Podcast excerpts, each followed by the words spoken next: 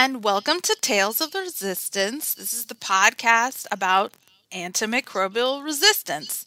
I'm Mara Zelt, one of the hosts of the podcast. I'm the project manager with the I Am Responsible project, and I'm going to be joined today by Amber Patterson. Hey guys, I'm Amber. I'm the multimedia graphics designer for the I Am Responsible project, and I'm looking forward to talking to the experts in I Am Responsible. Graphic design queen. And what else have you been up to lately? I'm learning about manure sheds. It's the paper that mm, Maho picked out. In lieu of having a book club, here in the Schmidt Lab Research Group, we have a research paper club, sort of.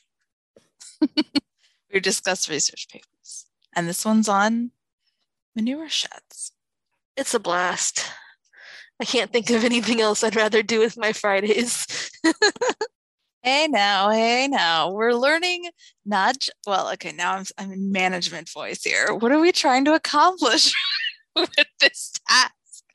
We're learning the not just the content of the paper, but about the analysis of the paper, communicating science, to, even if just to each other, you know. If nothing else, it's an insight into everybody else's work since uh, we take turns picking the paper and you can kind of feel like, oh, I worked next to that person for two years and never learned what they were up to. That's very true. That's a good insight I hadn't thought of. Well, I'm just so insightful all the time. Probably won't put this part in the podcast. we need to get focused here. Moving on. All right. Well, today we're talking to Divya Jaroni from Oklahoma State uh, University. She does research and some teaching on uh, food safety and then trying to get some of those famous E. coli, salmonella, similar foodborne pathogens out of food and keeping them out of food. Been doing a lot of research lately on biofilms and alternative strategies to mitigate AMR. So we're excited to get in that into this with her. What do you guys think? Yeah, I'm looking forward to it. Um, she has a lot of knowledge in this area, and I'm excited to see what she's going to share today. Absolutely. Well, we'll go ahead and jump right in.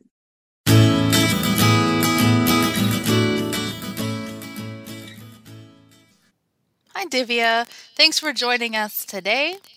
Uh, would you start by sharing with our audience uh, who you are and what you do related to antimicrobial resistance? Uh, okay, so I'm Divya Jaroni, and I work at Oklahoma State University as an associate professor in food microbiology. And um, uh, my research, I do mostly research. Uh, so my research uh, involves a little bit of antimicrobial resistance in terms of identifying how uh, microorganisms or pathogenic bacteria develop resistance uh, to antimicrobials used in the food processing facilities and also um, on the farm at, at the pre-harvest level in food animals. I I think you may be the first sort of uh, microbiologist, microbi- microbiology mm-hmm. expert that we've had on the in the group so far to oh, talk. Okay. So I imagine you must have heard about antimicrobial resistance pretty early on, since it's mm-hmm. specifically a microbi- micro- microbiological phenomena.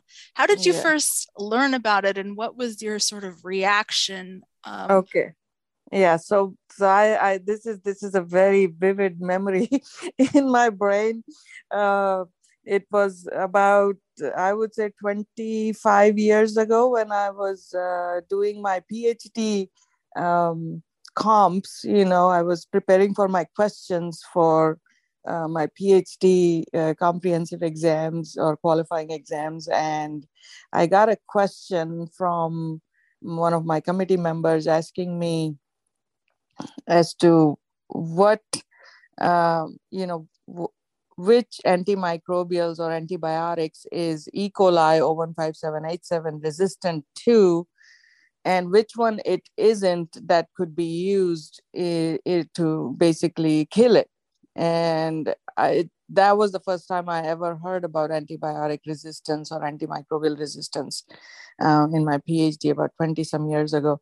And uh, I did manage to answer that question. Um, the co- correct answer was vancomycin, uh, E. coli. The only antibiotic that E. coli 157:H7 is not resistant to is vancomycin. And so I that's where I first learned about antibiotic resistance. And af- after that, I think it, it really intrigued me in terms. And so, I, you know, basically from that point onwards, I um, got really curious about antibiotic resistance and have worked with groups that have worked to uh, develop products for against antibiotics like uh, alternatives to you know antimicrobials that could be used which would not cause antibiotic resistance in microorganisms has AMR ever personally touched your life or the life of someone you've loved?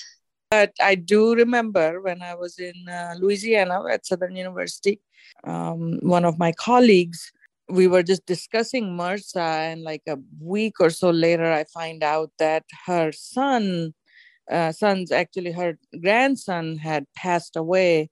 He was like a a little baby, like I think he was an infant, one year old, and he was in the hospital very serious. And when we asked uh, you know i asked what what's going on and he was infected with mrsa basically. And um, um, the little body i mean the little kid could not survive that uh, mrsa infection in his body. And so that's the that's the one incident i really clearly remember you know as to it did have a big impact on me in terms of the the seriousness of the antibiotic resistance and how these microorganisms can um, af- affect individuals or you know younger kids uh, you know health. So to the point that it could be fatal. So yeah i, I, I clearly remember that still.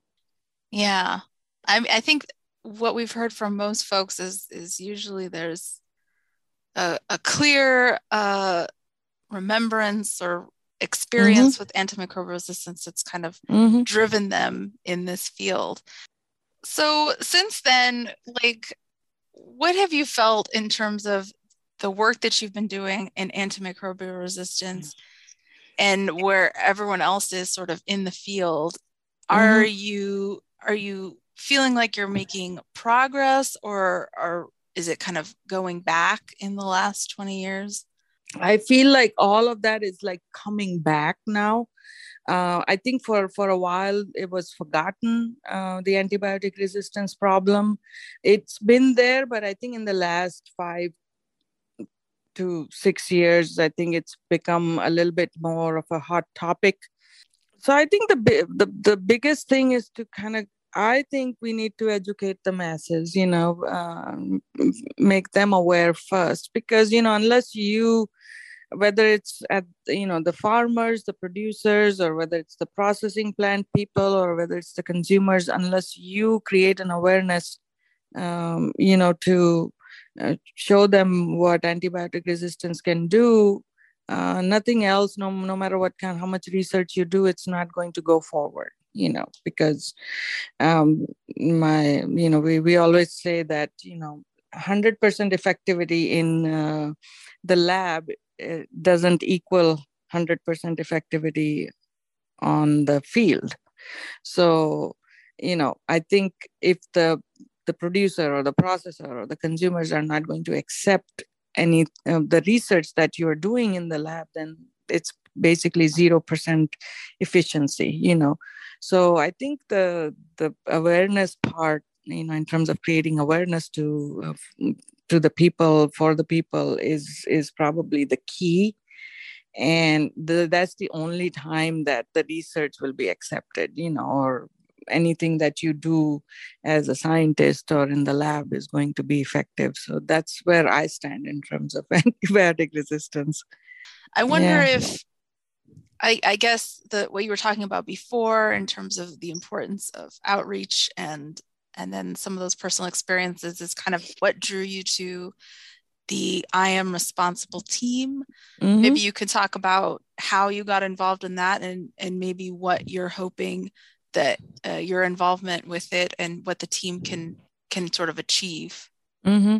So I think this is a great uh, step that the team is taking in terms of educating. Uh, I think that was the biggest thing that drew me to it. Um, like I said, because like you know, I, I truly believe that you know awareness and educating people is more important than doing research towards antimicrobial resistance and so immediately jumped on it there was no doubt in my mind that um, you know the basically in, outreach and extension portion of it um, i really liked that and jumped on on that uh, idea and so that's what got me involved with this uh, with the i am responsible team well, it, it, sounds like we have a, a, whole career set out for us on know, science yeah. education, science communication. Exactly. Thank you so much for thank joining you us. For, thank yeah, you. Thank you for inviting me. Thank you. Bye.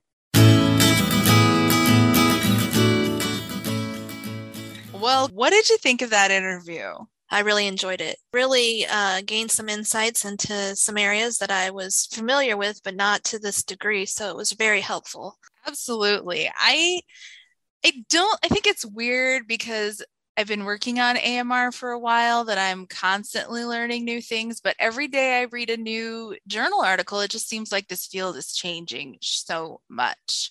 Yeah, it was definitely uh, an eye opener. I really enjoyed this episode. Oh, yeah, for sure. Well, that's going to be it for today. Talk to you all again soon.